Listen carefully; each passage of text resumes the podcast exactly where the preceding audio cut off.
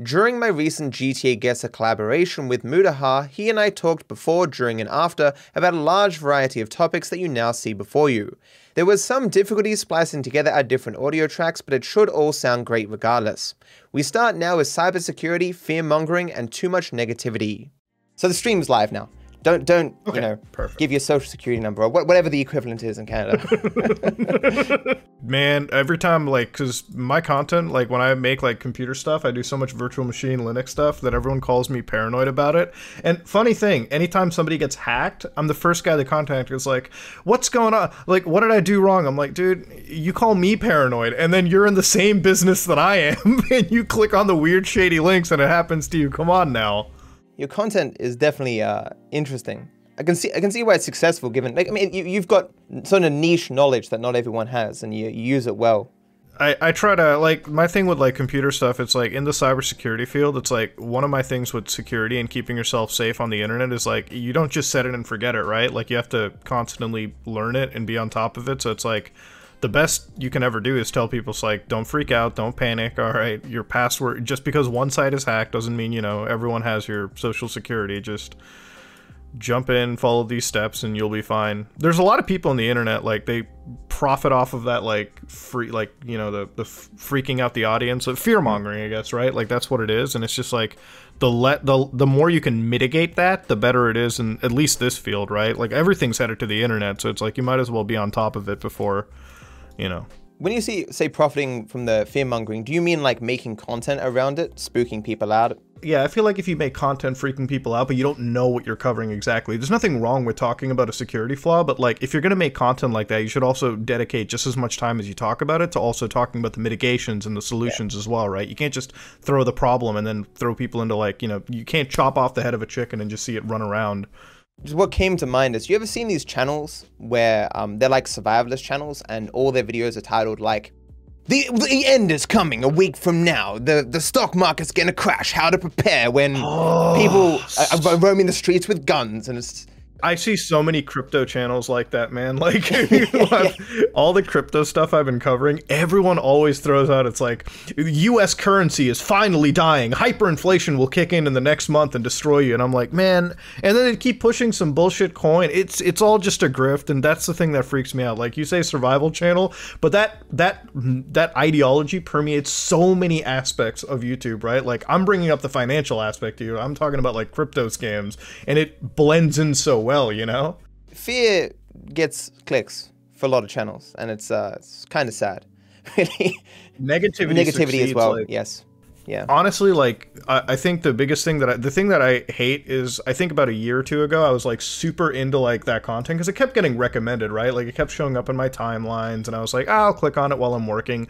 And then it's like it, it ruined like media for me you know? Like it ruined movies and television. Like i'm talking about the culture war channels now but it's like every time i go on and it's like this movie is bad. This agenda is crazy. This is i'm like dude i can't i don't know how you can thrive off of just being this negative every day of your life I know? mean, the money is good for these people, and that's all that really Oh, matters, right? But I mean, um, of course, talk about the audience. How do the audience deal with this? Like, uh, like there's only so much negativity you can experience in a day and still be like psychologically well and able to function. Um, I, I, I have I've multiple times like uh, uh, hit like not interested when when I feel like I'm experiencing too much negativity in um, my kind of content phase. I feel like I get to that point too, like at certain times in my career, right? Like when when we have like a month where like so much I don't know, so much controversy is happening and like you can't help but not address it at certain points, especially in like well in my space, the computer sphere, and it's just like it gets to a point where like you have to you have to stop, reset, because it really does like mentally drain you. Like I feel I felt for months on end, not burnout, but just like a mental drain on me, you know? It's like I'm like I just I'm mad, like I'm just angry about shit the entire time. And as a content creator, like people will ask you about this stuff and expect you to have an opinion. So you're, you're kind of motivated to to remain current on the current dramas, the current negativity going around. Terms of service and forbidden words. Well, I, I remember like even just the most recent Twitch like racism debate, and this is this is the thing that I hate the most. It's like I, I'm on stream and I get asked about it too, right? Like on YouTube or whatever, and it's like, what do you think about this word being said? And like I hate the fact that we live in a world now where like I literally can say that just don't be racist and don't use bad terminology, and somehow somehow on social media that's considered a hot take. Like you go on Twitter and it's like, wow, okay. That's like what the fuck? I can't go on the internet and just say don't be a piece of shit. like that's bad? Like what? It's just a terrible conversation. It really really to is. have. When you mentioned you were gonna have that podcast and Hasan was gonna be on, I'm like, you're gonna be discussing that for like an hour, man. I wanted to understand what was going on because I'm like, you can't. Because when he came back, did you see his broadcast when he just like popped back on a couple days ago? I didn't see it, but I saw him uh, on Twitter saying I'm back. Oh, he was back, and like the first thing he did, like I saw the clip of him just like repeating all the other slurs by like just 20, 30 at a row, and I'm like, dude, you just. He was really testing the Twitch TOS. And honestly, if he had gotten banned that day, I would be completely okay with another ban because, like, my thing with TOS is if there's something in the TOS that says you can't do something, we don't do it. Like I know that I scrub as much as sometimes I don't agree with something. When you're on a website like Twitch or YouTube or really anything, you agree to a TOS. And if you're breaking it and you're gonna have like you know a fit about it, then there's nobody you can. I'm not gonna have the sympathy, you know. Like I'm not gonna sit there and say like, uh, shouldn't have happened. Often you'll get a warning. Like I think in most cases, when you violate TOS, a warning is good. But in Hasan's case, he did get a warning, in, in well, at least in the sense that his mods were banned for doing it. So he knew that say, calling someone, uh, I'm on Twitch, the C word. I don't know what their policy is now. Uh, calling someone that will get you banned, and then he did it. So of course he's going to receive a ban. Uh, whether or not I agree with that TOS policy, whatever. But like, like there was a time in Twitch's history where they had a policy where even saying the N word was acceptable, as long as it was not calling a person the N word. As in, because that's how language works, right? It's it matters what you're trying to communicate. Mm-hmm. It's all your contextual. meaning. It's all contextual. Um, but but over time, people are less willing to look at the context in which the word is used. So Twitch's policies have kind of gradually changed with that, where even saying it in any context can get you banned. And and there were some little controversies over the years where people would say things that sound like the N word and get banned. You remember that story? Some guy was playing League of Legends or something, and he was talking about like rushing top or something, and just he said it so fast, it sounded like the N word, and he got Oh, banned. Yeah, yeah. That's the that's the thing. Like when I saw that policy on Twitch, i immediately in my head, I was always like, maybe they're trying to like cover every aspect of a game. You know, where it's like, mm. y- you, like I remember playing Red Dead Redemption 2, and the first time you ever play that game, like in the introduction, like what, Micah just straight up throws like a slur out. And I was on YouTube. I was like, "Wow, okay." Like it, it's it's it's like a sl- it's like a very like small slur in comparison to mm. the N word, but he mentions it, and it's a time period thing. So I'm like, maybe it's like they're using it to cover their bases in terms of gaming, you know? And also, you're right, it is contextual, right? Like at some point, it's not that saying a word makes you a racist immediately. It's it's how you use that word, obviously, right? Like the the purpose of language is to communicate meaning. The words don't matter. Like if I said the N word backwards, if I use that in the same way that the N word is used in society, it, like if I was calling people that, even if I'm not saying the N word, I should be reprimanded in the exact same way as if I said the word itself, because I'd be communicating the same meaning.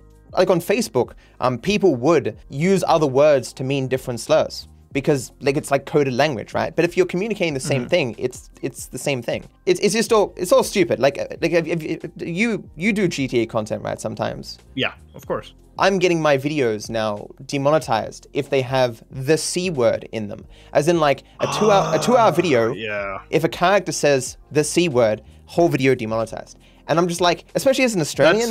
That's uh, they, they put that because I remember when like we had that little controversy and you used that word, you yelled it out. Oh, yeah, I had to specifically blur that word because in the YouTube, because in the demonetization, when like because people watching maybe don't know this, but like we have the like self check on ourselves, Mm. they put that word in the same tier as the N word for us. Yeah, and and uh, the slur against homosexuals, and I'm like, okay, I can understand in some countries it is a bit more taboo, but in Australia it's just a general swear word, a, a pejorative or whatever, like asshole or Yeah. dick or whatever. But in America, it's Well, that that's what I usually thought too. I mean, even as a Canadian, and I, I really only realized Americans were the one that got really mad about it. And I'm like, that's so weird how we're on an international website and we have to comply by U.S. like cultural norms. like, what the fuck?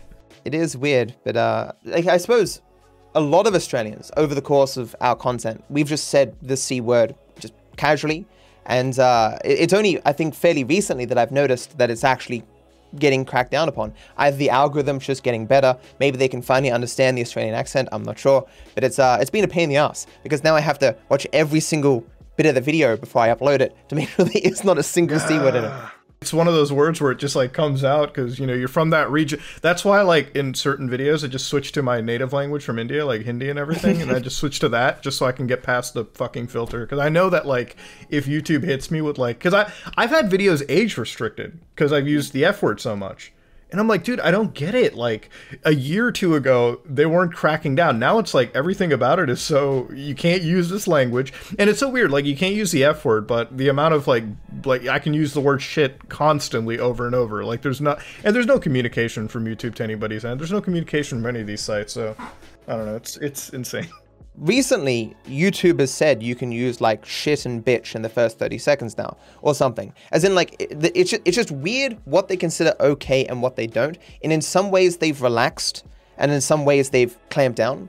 But Yeah. i have um because I, I saw today on twitter call me kevin saying one of my videos got a policy strike or something and i can't talk to anyone anyone at youtube. And this is weird for me to hear because I can talk to people at YouTube. I've got a partner manager. I'm the commu- the co- community support, no, no, the the customer support. They talk to me all the time.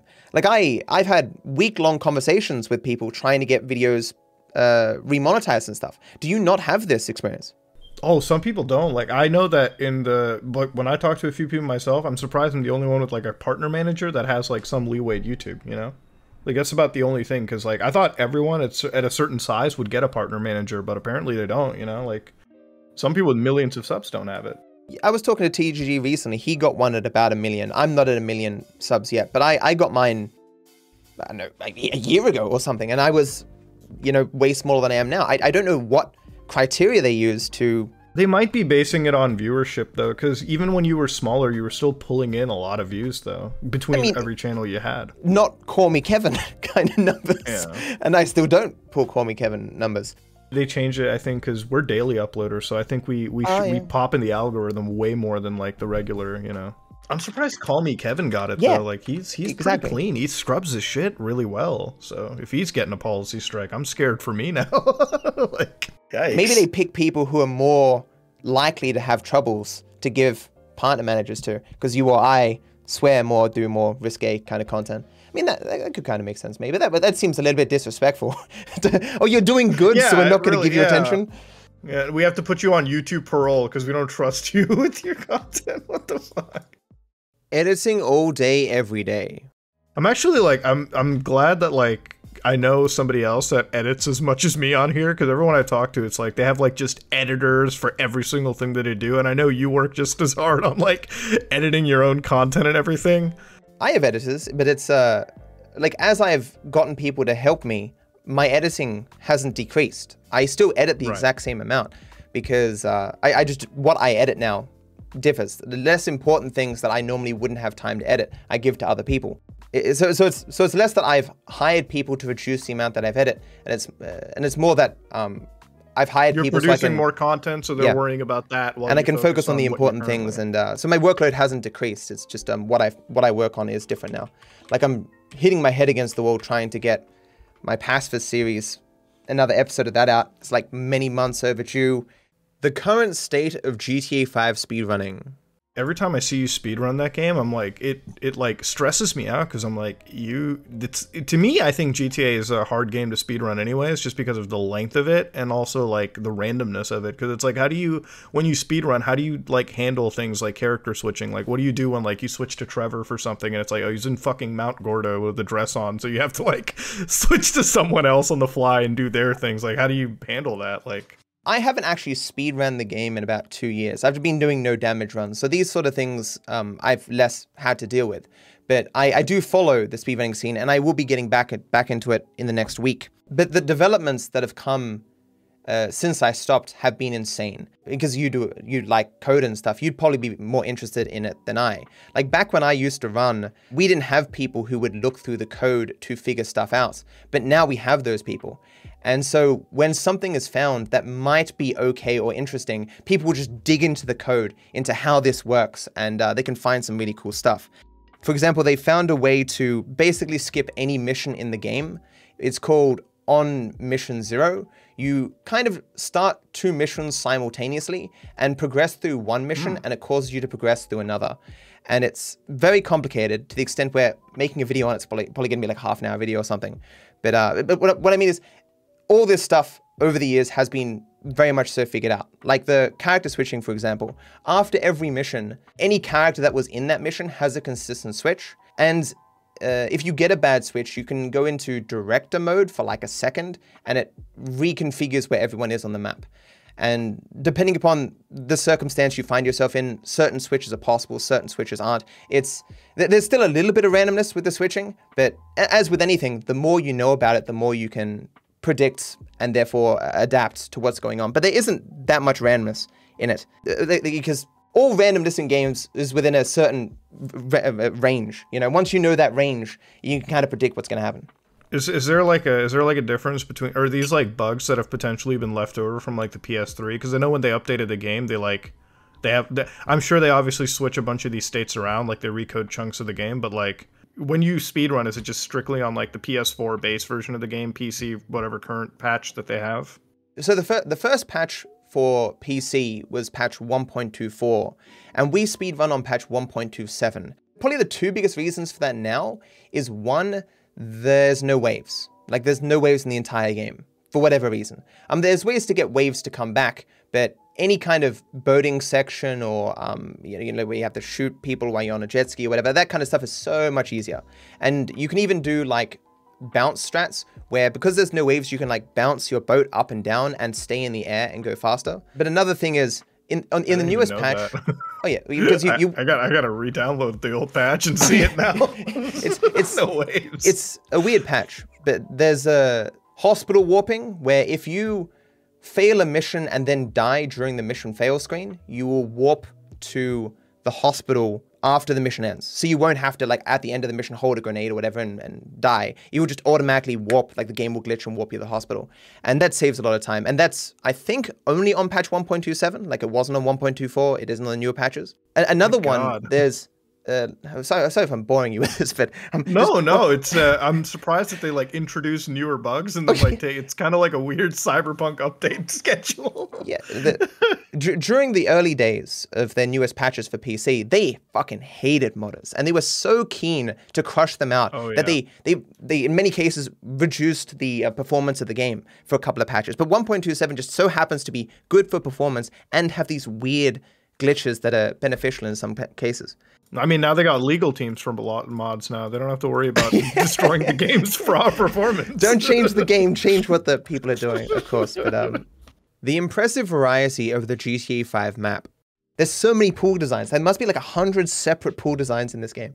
That's honestly like a really cool thing. Like the houses, like in typical open world games, they don't like prefab it. Like, well, a lot of them do prefab a bunch of these houses, but like I think Rockstar's the only one where like it feels like every single house and mansion that they ever made like, oh yeah, even though they're just exteriors, like man, they fucking put an entire guy to like build one exterior. Man. Like if somebody was playing Sims the whole time. You can go look at individual houses and find like unique features found on no other houses, just like random stone uh, pillar tower things, and uh, it's it's crazy. It's a shame that there's no major use to them, so no one really uh, like looks at them very often. Rockstar and GT Online, past, present, and future I mean, I always wish that at some point they would actually really allow us to have like proper like mansions in the game, like at some yeah. point. But like like FiveM does that kind of stuff, but it's uh nothing I've really got into. FiveM is so good. Uh, you you do FiveM? I just recently got into it because I was doing a GTA video, but there was so I didn't. I thought it was really a role player thing, but then I, I saw all the other game modes, like zombie hmm. modes mm. and everything that they were doing. I'm like, man, this is fucking amazing. It's funny you can you can make great maps if you have a dedicated group of people who won't leave at the second they die and stuff, right? The, the maps you can make for a, a, dedicated, experienced audience is different than the maps that you can make for like a casual audience, like Rockstar has to. Mm-hmm. Anyone who's doing FiveM has to be really fucking committed. So you get some cool features and stuff. Yeah. And uh, also, I'm glad Rockstar is unable to shut that beauty of a fucking mod down. Unable? I mean, I think they've really tried. Well, the the legal issues around a lot of those mods is like how many of their core assets are you using. But like since that's purely a reverse engineered design, you can scare them, sure, but like legally it's still on their side. It's like the same thing with RE3 and RE Vice City right now. Like I, I I honestly think like it's more of a scare tactic still because I believe that those guys because from who I talked to they said they had a clean room design so it doesn't seem like they can legally get fucked you know and they're, they're and they're fighting it. It would be very interesting to see uh, if if they win it. I mean if Take Two wins it'll ruin modding precedent I mean at least legally Yeah, and that scares yeah. the shit out of me me for me, the first 5,000 hours that I put into speedrunning was probably less impactful for me learning the map than like the following 4,000 hours where I did no damage, pacifist, and facts and glitches. Like the amount of times there where I was like, oh, there's an out of bounds here. Wouldn't have been able to do that if I was just a speedrunner. But like you talk to like role players and stuff, and they have different things that are significant than me. And uh, and if you play online, half the time you're like, oh, I remember this heist and I remember this heist. None of okay, none of the heists you mentioned, I remember at all. I've done them. I don't remember them at all. yeah, you see, like I, I don't know how much you like done the heist, but like for me, I've probably done each and every single one of them at least like a hundred fucking times. Like I'm not even exaggerating on that one. It's like we grinded a lot on GT Online. Like and, and you kind of have to to get the money. I've done each of them like once, I think, and and a lot of them are good. Certainly, it's just uh, you know, with modders and DDoSing and all that stuff. I mean, not not DDoSing isn't as big an issue thing now because I have a VPN and stuff, but um, it's a shame you need to even need one for one of the biggest online games ever made. yeah, it's like yeah, fuck. yeah. even if you don't have a VPN, I've finally found something even fucking scummier. It's like every time in the heist, and this is always after a major update. Like, if you're a content creator and you've ever like shown your like like Rockstar ID or like username, you're fucked. Like every update, mm. somebody will jump in and like isolate your session and like ruin your games. It's just not a fun experience. And there's I don't know, maybe GTA 6 will fix it. But if the problem exists in Red Dead Online to this day, then I have no fucking hope. Every defense I gave to Rockstar, where I was like, "Look, I guess they they rushed online because they weren't sure if it was going to be successful and stuff, and blah blah blah. The next time round they'll do better." When they released Red Dead Online and had all the same fucking issues, I'm like, "Well, okay, maybe that wasn't the reason." Yeah, maybe maybe maybe they just really didn't give a fuck.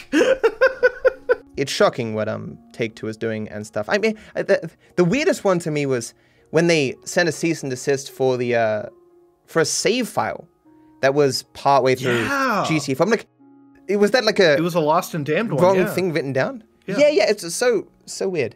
Um, who can understand Take Two though? They're just I feel like the problem is with Take Two, and so I do like business stuff on the side. It's like my main like job. So like every time I look into like companies to invest and like you know throw money at, Take Two is like ironically the one company that considers themselves the up and coming metaverse company. Like unironically, that's what they actually consider themselves as. like they consider themselves on Facebook tier or like Epic Games because they think that they're running metaverses with GTA Online and the skeleton that is Red Dead Online. And in a way, they're not wrong, but like you can see the perception of the company going forward, right? Like when GTA 6 comes out, they're more interested in GTA Online Part 2, you know? Hmm. That that's what I think. I've talked to people who work at Rockstar and, and have well no I haven't talked to that many people. Don't get me wrong, I don't have that many connections, but I know people who've worked at 2K, which is under um, Take Two, and uh, people who've worked Yeah, at it's Rockstar under and the stuff. Umbrella, and, yeah. and and they say Take Two is very controlling, and uh, people at Rockstar are very proud of everything that they've made and da da da. But it's just when I look at GT Online and I compare it to the offerings of other popular titles, it just seems so vanilla. It seems so basic. Like you've got like Apex Legends with 87 different cool functional guns and you're sliding rounds and you've got shields and all that stuff and for Fortnite all your all their building mechanics always releasing new ways to play the game. You've got Roblox and their like child sweatshops making like 50, 57 different Oh, new I got like the video on that one. It's Yeah, yeah. I've been working on that one for a bit. It's insane. Minecraft got their like 87 different mods and stuff, and then there's just GT Online, and it's just so simple. Um, and It and, like, literally gets by, man, just because it's like a functioning open world. and it's been around for so long. It's it's got that um, it's it basically was that first mover advantage as well. Like it was one of the first microtransaction kind of driven things. I don't think there's anything else like it. Like I think about anything else like GTA, and I'm like, what, like Watch Dogs Legion Online, like the closest equivalent that I can think of, and it's just like it's not there. Like Open world third person shooter. It is just GT Online, and that's it. I saw your tweets on the new update for GTA Online, and I absolutely can never disagree with that. I was literally playing it the other day, like the Franklin. I haven't even gotten that far into it. I've just been doing the specialist stuff. It's mm. so bad with the AI because the AI hasn't gotten better. They just take more shots. Like I feel like they just want me to buy weapon warehouses and like update like to Mark III assault rifles just so I can actually like kill the enemies. I'm dumping 60 bullets into a into into like a guy wearing a t-shirt and they, they won't die. like it's just no. I don't know how the programming is done, of course, but it's just when, whenever they release like a new area inside of a building, it seems as though the AI doesn't really understand where they are. It, it like the, the, limitations of the walls and stuff. So I'll occasionally just see an eh, eh, an NPC just staring at a wall for no fucking reason, yeah. and I'll I'll come in and they'll just still stare at the wall, and I'll be like, "You, you want to pay attention to me, or whatever?" And I just pop them in the head yeah. and move on. Dude, I, every time I see that, I'm like, man, I, I, I, I, I cringe at it for sure. But then I'm like, it is also a, like a really big game. So if I see pathing issues, yeah, I mean, they they were gonna update it in November because that's when Expand and Enhance was meant to come out. I don't know what the update is because I, I remember I was thinking that the update was going to add some extra content, but it's literally just it's it's it's just GTA at like a higher resolution. That's I don't even think like. the frame rate's better. The the funny thing is they say that they want to separate the single player and the online. And speaking as a person who has watched as the online updates have changed the single player and made it worse over the years, I'm, I'm applauding this. Good job, Rockstar. You should have done that like a bajillion years ago because there, there's no value really in the connection between the single player and the online. But the to do that, they will have to change a significant amount of things. Like there's a there's some changes to lobby you can only do if you either go into creator mode or single player and then go back into online in stupid fucking ways. So, so like they, they must be changing some things. I just it's just a question of how much they're changing and how easily can they make those changes. I just think whatever GTA is right now, they've added so much onto the games online that I think coding wise, it's a fucking mess. Like, remember, literally a year ago, we had the one modder who like just shaved off the store file, like the little online, because it used to like he shaved off the loading time by seventy percent, literally oh, yeah, by going yeah. into the GTA Online and like taking out, truncating all of the excess stuff that the game was looking for that didn't even exist. Like, what the fuck, man? Like. if a modder could do that. There's a bug like that in single player actually, where if you taxi to a side mission, there's a random chance that the game will get caught in like some sort of loop in which it continues to search for something that doesn't exist. And rather than fix this, they simply made it so if it fails to find that thing 20 times, it just will stop and just load in the game. And so while speedrunning 100%, it'd be like, oh, that fucking long load bug. And you sit there for two minutes with a black screen and then oh, eventually let you in the game. going through all of the. Oh my God. It's infuriating. But um, because it's funny because we, we had to have a debate, like, because the people who know how to code, they can fix this. They, they could they could patch it for us. But it's uh it's like, do we fix Rockstar's mistakes? Are we really speedrunning the game if we're not? Because the, the game has that bug in it. We, we can't just start reprogramming the game to make it easier to speedrun. You know? Oh my god. That's why, you know, I'm kind of excited that GTA 6 may take a little bit longer because with all the bugs you're telling me, I can already imagine the Rage engine is probably like it needs a significant update. It needs like a significant. It needs to be up there with like Epic's Unreal Engine Five. I don't know if you played the Matrix game recently, but like I was paid to play it. oh fuck! Good, that, good sponsorship. that's a really good. That game, dude. I I was struggling to identify when it was real time and when it was like CG, you know, like when they showed Keanu Reeves like old in the in the I thought for the longest time that was like real time footage. And then I mm. watched a Digital Foundry video and they're like, "No, no, no, it isn't." And I was like, "Are you sure?" Like, are you see I mean, you you know, it's not like they spent five years on that or whatever. They it was a, less than a year. Very small team, yeah, very small team. It actually was interesting because it collabed a bunch of the top guys. I know that some of the people who worked on at the coalition, so the Gears developers, they helped a lot with the optimization, which I think is really cool. Um, and hey, if that's the future of like game engines now, I, am excited to see what Rockstar comes up with with GTA. Because like we all know, GTA 6 is an eventual like thing. It's just like yeah, when they obviously show a teaser for it, and it's going to be like the GTA 5 teaser, guys. Like it's going to be that thing where we watch the teaser and we're like, oh, this looks amazing. And the thing I will always say about Rockstar is when they show a teaser trailer, when they show a trailer, the game looks as good. You know, like when Red Dead 2 was teased, I thought I thought they were CGIing it for a bit, and then the game came out, and I was like, no, they're not fucking around. This game looks that good. like I mean, uh, what what about the the recent definitive edition of the trilogy? The the trailer made that look a little bit better than the game ended up actually being. Uh, yeah.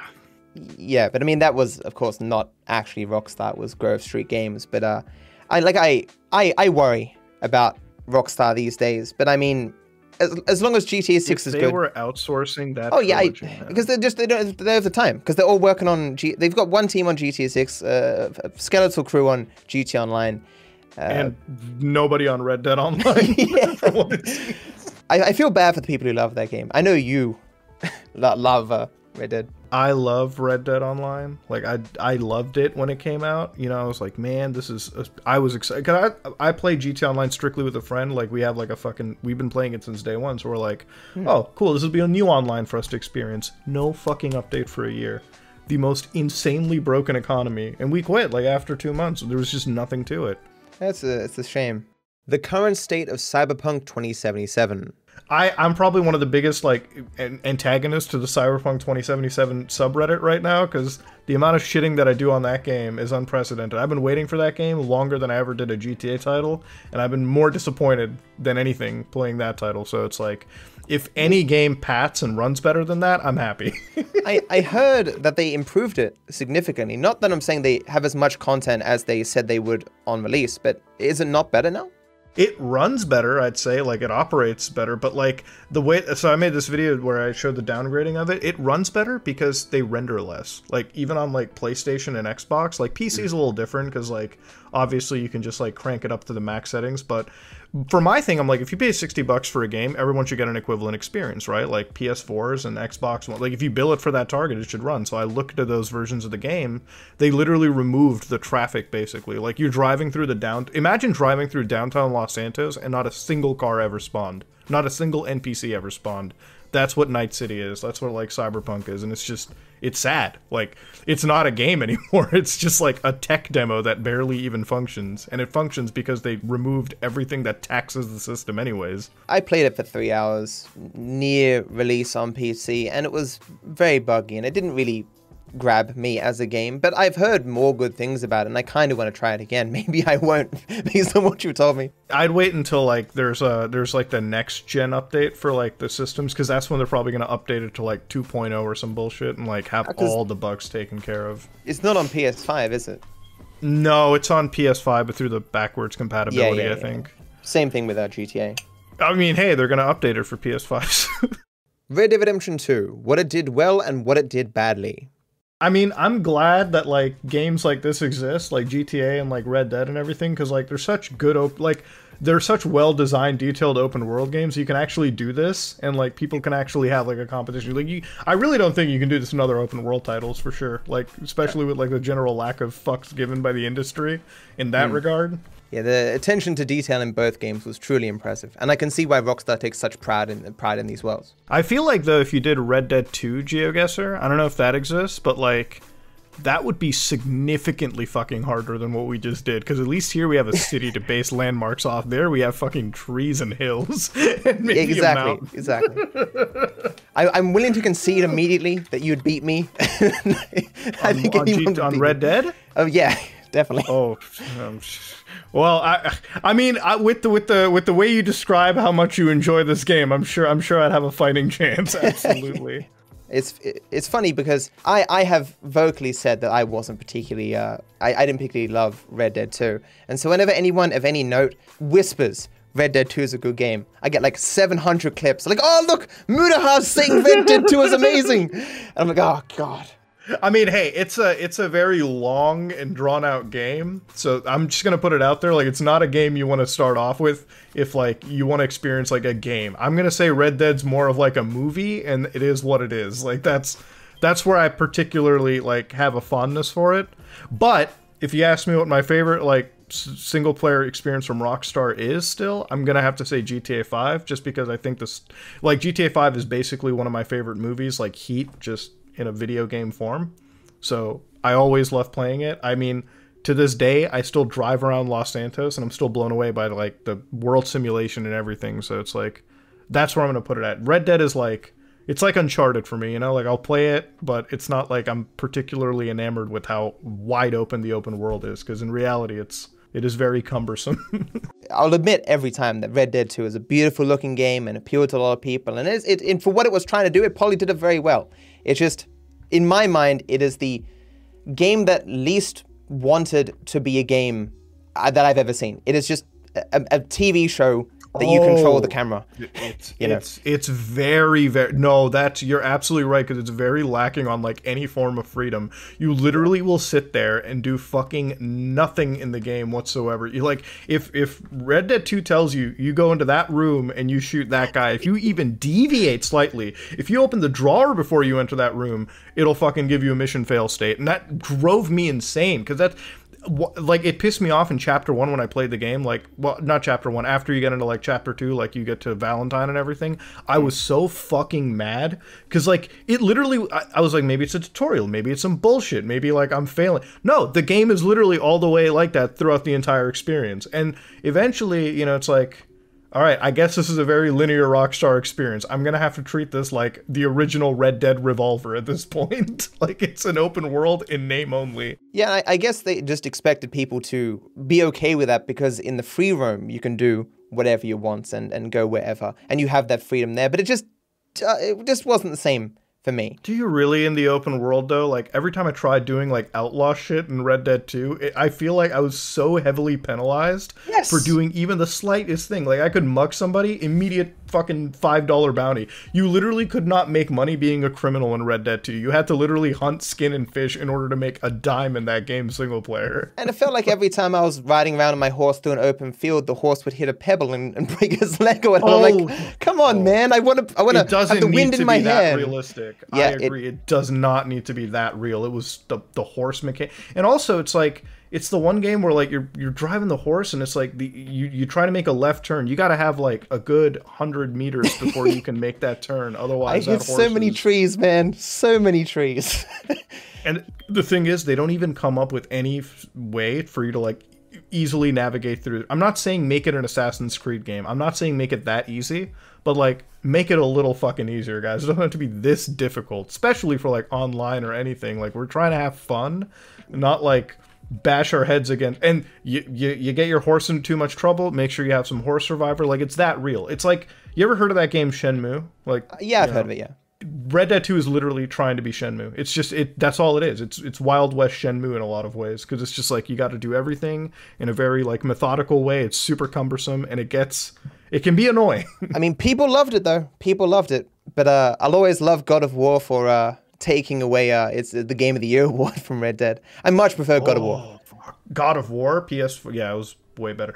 That's the one time where like God of War I was like cuz I'm not a God of War fan like from the original PS2 Neither days, am I. but when I saw like the PS4 title I'm like, "Oh, this shit's looking nice." And then I played it and I was like, "Oh, they're Cory Barlog fucking brought brought the pain today on development. He he knew what he was doing. It was even nostalgic for me because I used to love Stargate back in the day. Not sure if you've seen it, but um, the the uh, is it Mike? Atlantis? Oh no, the original Stargate with with the Teal'c and stuff. Because he's the same guy who um, is it Christopher Judge? He is the same guy who uh he, he voiced um Kratos, and it was just hearing that voice again. I was just like, oh, you know, the scam that is non-fungible tokens. So what do you think of the NFTs, my guy? Oh man, the NFT cringe. Ooh. Well, I think the technology is cool for NFTs. I think like the idea of having like blockchain ownership may like alleviate the idea of like because that's the thing, right? Like if you own a product, right? Like if you own a game or something digitally, it's tied to a server. But if you can own it on a blockchain, maybe that gives it maybe that allows you to have a permanent license for the game that can never not be blocked. However, that's like me being really nice. When I see people selling fucking monkeys and like crypto punks, I it's an absolute waste of my time. The only people that are investing in it are those that are trying to scam money out of their fan bases. That's it, in my opinion. Exactly. It all looks like garbage to me, and I was just curious if you had a different perspective. You, when you when you used the word cringe, I was like, that's all I need to know. I'm on the same page. I get so pissed online because you get this weird sort of like crypto bro investing culture, and it's like, as somebody that does that for a living, like this is my job, this is how I make my bread and butter, like, you know, literally investing and making good use of money. When I see mm. people throwing hundreds of thousands of dollars on JPEG files and pretending like they're actually gonna be worth something, I'm fucking torn. I'm blown away in my mind. And then you got to talk to these people and they try to convince you. And I'm like, dude, I'm not the average dipshit that you're trying to like go hundreds of thousands of dollars out of. That's not the market, you know? Once you're invested in that shit, the nanosecond you admit that it is shit, you may as well just burn your investments, right? They have to keep trying to hype it to get themselves, uh, Oh, you know, they they, have they have someone else. They want, they want to pass the bag to someone else so that uh, they can get their earnings and uh, That's the thing with it, right? Like, if I buy a hundred thousand dollar fucking monkey JPEG, the only way that's ever going to be worth something is if I sell it to you. Like, if I convince you right now, I'm like, hey, you know, fucking Matt, this is an amazing investment. You should fucking get it. And you gave me more than I spent. Then yeah, I'm a fucking genius, but I'm also a scumbag scam artist. Man, you, can- you can do that with literally anything. there. Literally anything oh, can yeah. be done that way. It's, NFTs aren't anyway special, except the. Wasn't there a time where you added blockchain to like like your name or something on the stock exchange, and it would just go up like a bajillion percent because everyone's just so hyped about this technology? They used to have BitClout. Oh, I covered that BitClout. That was one thing where like you probably even have one too. Uh, I I might even have one. Basically, the site. So there's two actual examples. One you may know of. So BitClout used to actually take random people like on Twitter. So it would be like uh, Elon Musk's Twitter account. They would give it like a speculative value, and like people could invest in Elon. So like they would literally profit off of Elon's face being inside like this BitClout service. But like Elon didn't have any fucking clue. He didn't claim he didn't do anything about it, and that was hmm. it. It was just a really shitty way of like investing in somebody's social media like presence. The other one, I know you have to know about this, is when like they had Twitch clips, so they would take people's Twitch clips and just NFT them. That site lasted for no time at all because Miskiff covered onto it, and he was like, "This is really scammy." yeah, yeah, I I saw that somewhere. I think I did see that Miskiff video. Yeah, not that I watch a lot of Miskiff, mind you, but it was just it. I'm sure that they may have taken your clips too and probably thrown it on there and tried selling it as an NFT because they would take literally any popular, like every creator, and like the way that it worked was like because you, I assume like when you stream GTA, you're probably going to be at the top of that GTA list, right? Like Well, you you're going to be uh, up there. Yeah, up there. I mean, maybe top ten. Yeah, maybe. like well, regardless, if you're in the top ten, you're that's like you're up there, and like when you're up there, they'll like randomly pull clips and everything, and and they'll take it and they'll just throw it in, and they would pr- they probably made money off of like a bunch of people. They probably made money off you and a bunch of people without even knowing. And none of that money came back to the creator. It was just people taking your Twitch clips, somehow throwing an NFT on that, or like, you know, putting it on the blockchain and selling it to people for no reason. I, I wonder how much money they made, considering. Well, you know that Ubisoft NF, NFT thing that happened recently, uh, and they they and, and they got into well a lot of uh, negative PR for it. Um, Quartz or something. Apparently, they only made like twelve sales or some shit. Yeah, Like, I'm, I'm. That's the video I'm covering. Actually, I've been like researching the entire like transaction list on that. Oh, uh, it's actually slightly less than that. I think it's somewhere around like, it's it's actually less than a grand that they've ever actually like that was actually ever traded in terms of volume. It's and so all bad. that like- negative PR for that. All that for the a bit of water or whatever. And you think like you think after that backlash they wouldn't attempt it, and that was it. Like, but they still they're gonna. They're, one of their their chief, the CEO, is like, that's just the beginning, guys. We're gonna go even harder into the NFT space. I don't know why we're pushing this technology so hard, considering the use case for it is so poorly handled. Like, they were literally selling you a gun skin. And like I believe some of the NFTs were so bad with the gun skins, like they were so, like you even if you bought one of the NFTs, you still have to play their dog shit Ghost Recon game for like 600 hours to even use it. And no poor soul should play Ghost Recon Breakpoint for more than at least six hours. I mean, like, the- 600 is terrible. The skin market for CS:GO has existed and flourished without NFTs all this time. I mean, I don't see how the NFT really helps because I mean, sure, you you have it, you know, independent of the game or whatever the item, but the item only really has value in its association with the game. It's not like a gun skin in CS:GO would be compatible with any other game unless the developers specifically made it so it works, you know. That would be a cool NFT idea, right? Like imagine if you could have one gun skin and it would work between Rainbow Six Siege, Counter Strike Go, like a lot of these games. That would be cool. Oh, it- pe- pe- people pretend it does, and that's I've, I've heard people say, it, but but, but it doesn't because the the code or whatever doesn't make sense for a different game. There's no way that you can like cross like game share any of this kind of stuff and even if you could do that is it worth spending hundreds of dollars on a fucking gun skin in a video game like um, No. maybe I, I think the problem is it's like you have basically like a group of rich guys who are complete scumbags who jump into this market and they try to convince people like this is the thing with influencers, right? Like when an influencer comes and peddles you an NFT or a crypto idea, people think like, oh, it's the it's the viewer's fault. Don't get me wrong, the viewer's fault is definitely there, right? Like you should definitely do your check and balance. But like imagine if me or Matt came up to you and we told you, "Hey, this is a pretty solid investment." Now, I'm not going to like speak for everyone here, but me and Matt, I think we do pretty comfortably compared to the average person. That in itself invokes some level of trust that can immediately be brought over to the viewer. Like you know, you know what I mean, right? Like people yeah. can be like, "Oh, people, people like you." Uh, people can like you as a. I mean, power social relationships or the jazz. They they want to support yeah. you in the thing that you're doing, and uh, it, it's just taking advantage of you. It's terrible, um, especially these people who are doing even better than you or me. People making, you know, $10 million just off ad revenue and shit. Yeah. and, are, and are still doing the, these scams. Uh, disgusting. You got people making, like, we're adult kind of creators, so we get fucked in the ad pool, but you got people who are like the friendly on the best pools on YouTube. They're fucking killing it on Twitch. And like, like here's the thing: these guys make multiple multi millions a month. Sometimes I'm not even fucking around with you. Some of these guys can like, that's how great some of the like sponsor deals can go. Mm. And these guys are even out there fucking trying to hype up a new crypto or like hype up some new NFT. And until of course there's like actual regulation, they're just gonna keep doing it. And yeah, yeah. I, I get pissed because like I cover it and like people get like, oh, why are you so mad about it? I'm like, it's not that I'm fucking mad. Like I'm not jealous. I wouldn't commit this potential crime to fuck myself over. I'm just warning you of it. I, I hope we're not dealing with NFTs like five years from now. So like I want it to just come and go, but it's I don't think it is.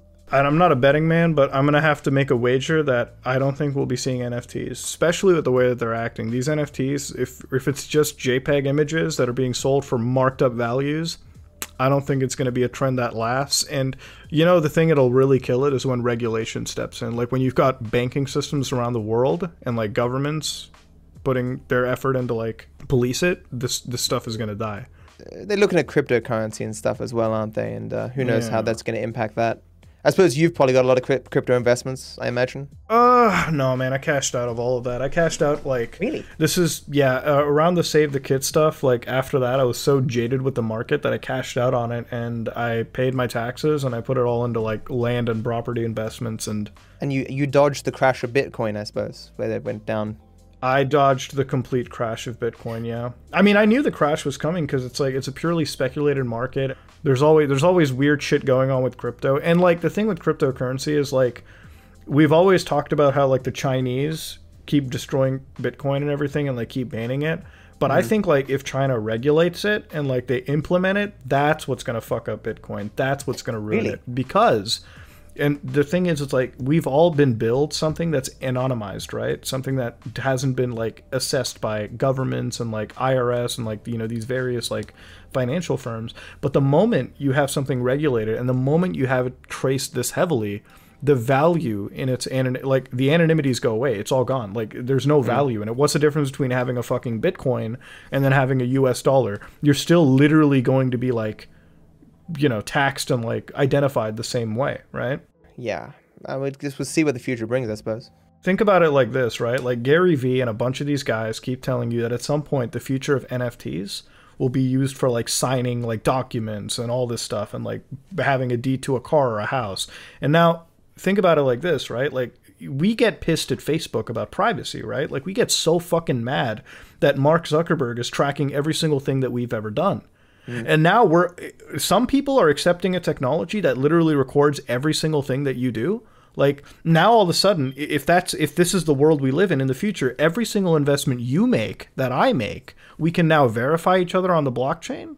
We can now verify wallets. Like that's kind of fucking weird. That's kind of scary to me. That's like it's a world where like there is almost no privacy anymore. There's like nothing to I mean, not hide. I don't want to say hiding is something over there, but it's like I don't want to like share my net worth with like people that don't know me and vice mm. versa, right? Like we don't we don't need to share that. I haven't considered it that way. It's not something that I really think on, in, in the sense that uh, with things that I can't change and that I'm not directly involved in, as I'm not invested in crypto, is things I don't reflect on.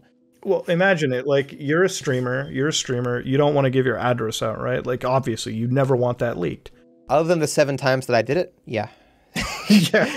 Buying I- I pizza a handful of times, you know, it's sometimes hard to change the display it's, capture. It's I know it's really I know I've been on eBay a few times laughing at like two million dollar Super Mario carts and people have like looked at my fucking low postal code in my area and I've, I've been fucking found that way. Yeah. But it's like nobody easy. wants to nobody wants to give out anything. Nobody wants Mm. to do it and then like what you have to and imagine like in a world where like the house you buy you have a it's tied on the blockchain now people can find out where you live through like some little bit of internet detective work and all of a sudden now you're always not safe now you're always found out now they know what you're doing in many cases, it isn't a matter of what information you're giving up. It's whether or not you have the choice to give up that information or not. Because in many cases, I'm like, oh, sure, I don't care if people know about that. But the nanosecond you say, you have no choice, you have to share this information, I'm like, ah, I don't know about that sport. Like, I would like Yeah. To be able to decide how much of my information people are able to get get their hands on. I know that I share information all the time. Like people always get at me. It's like, oh, using virtual machines, you're fucking, you know, hiding yourself. Like you're.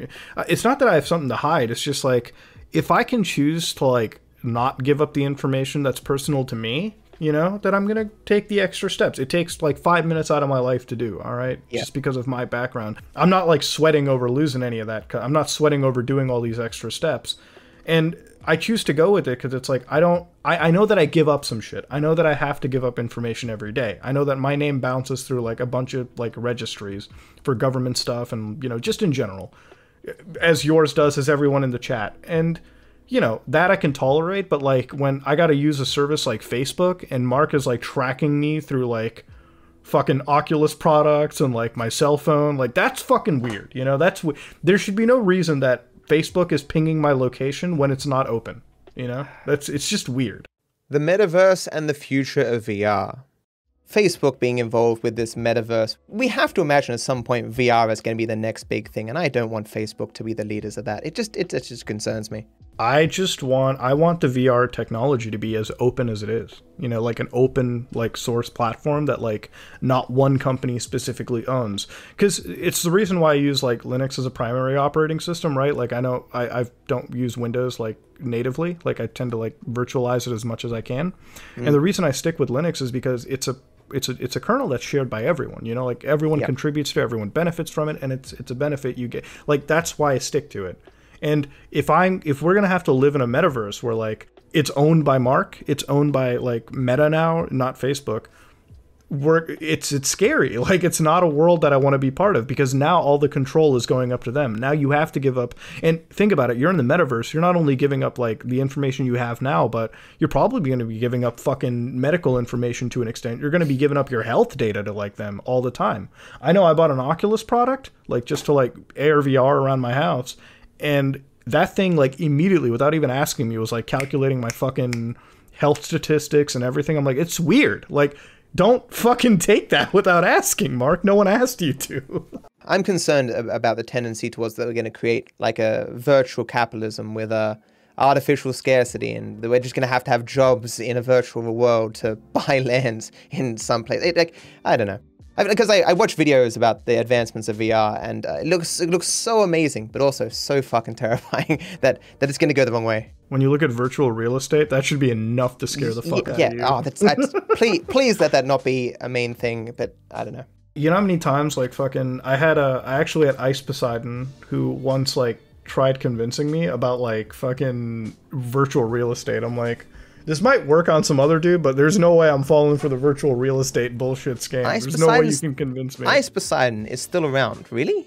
he's like barely around like the only time i ever talked to him ever was when like he like was doing this crypto coin and i didn't look too far into it but like immediately when i was talking about it he like hits me up and it's like it's not a scam i promise and i'm like i haven't looked into it i like i told him like dude i haven't even looked into it at all yet but i mean you, you no one just immediately hits me up in the DMs and it's like, don't, it's not a scam, I swear. I'm like, I wasn't even looking into it. It sounds like what a person doing a scam would say immediately, right? Yeah, it's like it's it scared the shit out of me. And then we're in a call, and he's like, he's telling me about like virtual real estate stuff, and I'm like, the fuck, like. You're, t- you're buying mansions in, in the metaverse? Like, that doesn't even make any sense to me. Like, what the fuck? And then like, he's telling me it's like you could buy an NFT and have it hung up in like a virtual mansion. I'm like, do you know how depressing that sounds? Like, Yes, that's like exactly. Blade Runner shit to me, you know, like when fucking he's walking around with his glasses on and he sees like all the advertisements. I don't want to live in a world like that. Neither, neither. Like I have to buy, like imagine you have to buy a property physically to live in as a person, but then you also have to buy your virtual real estate, like your fucking mansion that everyone can connect to and like look in, like. That's fucking scary. I don't even want a mansion in real life. That's too much property for me to be living in. Why the fuck would I want it in goddamn like the metaverse where I can't even touch and feel things? Like what? Maybe one day we will be able to touch and feel things though in the. But VR. that's when the Matrix kicks in, dude. That's when we like actually become battery pods and like get stuck into something. And that's when we don't have a choice, you know? That's when like fucking we're gone. We're in the Matrix. Hey, they're, they're warning us, man. We just have to listen. you know, the never-ending quest for more and how it inspires creators to scam their viewers.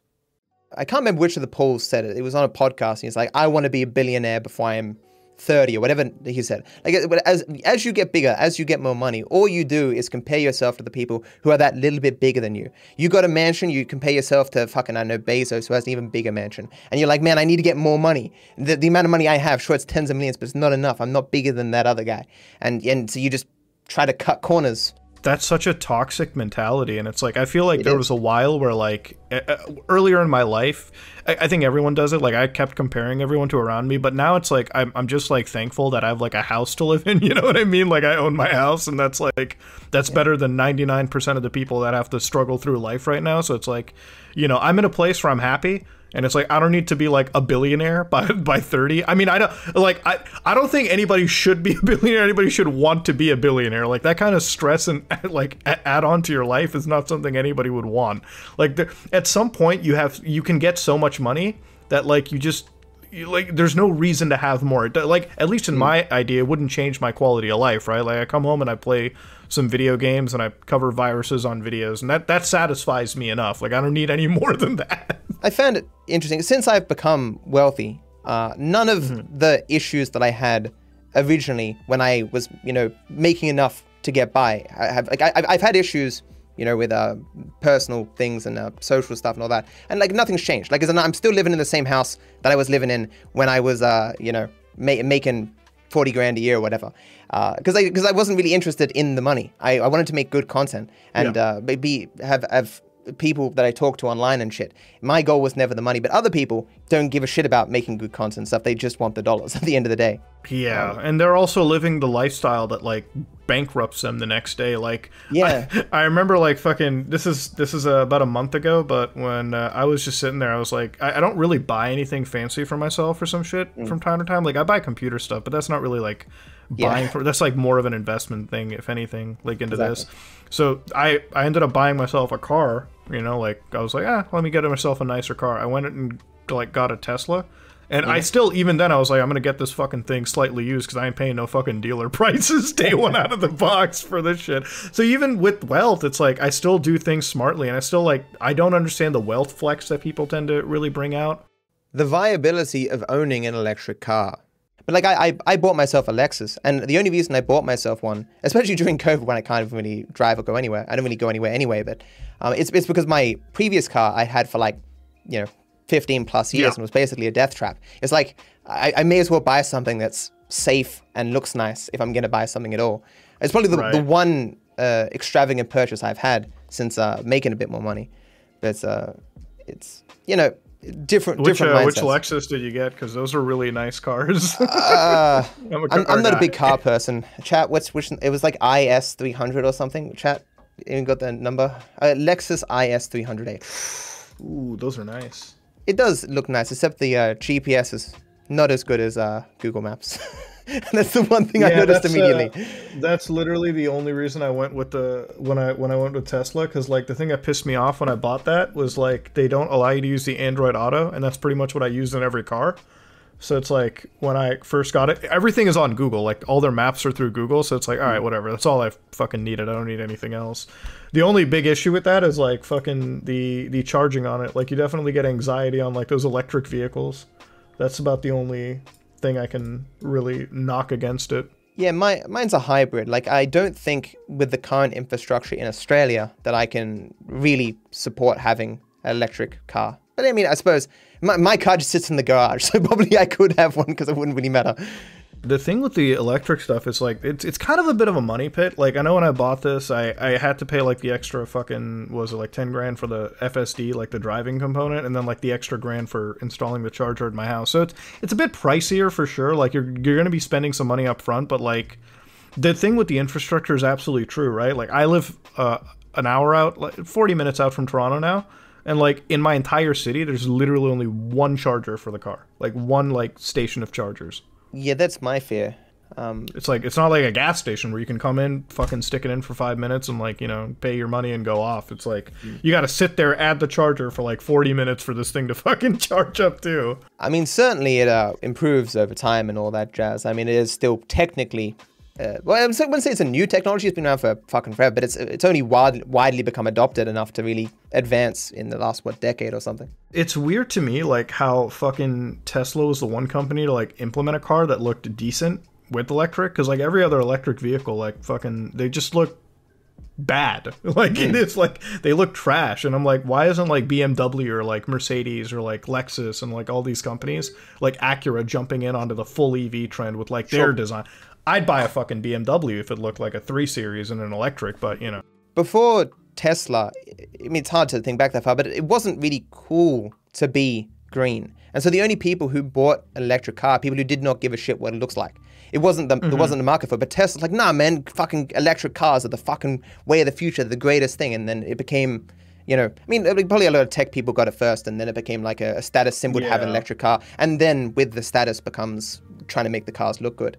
It's also like fucking just you sit over there and it's like they're the first ones to come and it's like you can have an electric vehicle and it can like go up to like Lamborghini speeds and you can have a good time. Like, dude, like I remember that's the one thing they told us like this thing is fast. I'm like, you're telling me it's fast? I'm like, dude, I can't even drive 45 above. Like, I I can't drive 10 above the limit without the cops pulling me over. I was in Australia in Melbourne, dude. I I rented a fucking car out there. I rented a nice vehicle and I was like, you know, I'm gonna drive this on the highway a little bit immediately pulled over for going like 15 over the limit. And those are the Australian cops, they do not fucking kid around, guys. Like they will like I, I kind of played it a little cool with them. I was like, "Oh, I'm just a dumb American. We use miles per hour." no, no, no. They looked at my driver's license. I'm like, "No, you got kilometers back home, kid." It's like you better watch yourself going forward. I'm like, "Damn it." It's bad, uh, bad luck, I suppose, because I, I mean, I don't drive all that often, but I've probably only been pulled over once in my entire life, and that was like for a breath test or whatever, and I, I, I nothing happened there. But it's just, uh, because I say I don't drive enough. I want to drive more, but I have nowhere to go. the state of COVID in Australia and Canada. I don't know if you're locking down again over there like crazy once more. The political situation in regards to lockdowns here has been, uh, I mean, it's been very politicized in America. Uh, Anything you've heard about Australia in regards to lockdowns is all nonsense. Trust from America. Yeah. But it's a uh, right now. I we're not in lockdown, but our cases are going up so much, and there's just a constant debate. You know, the pie that doesn't want to fucking do anything, and the other one that wants to do stuff.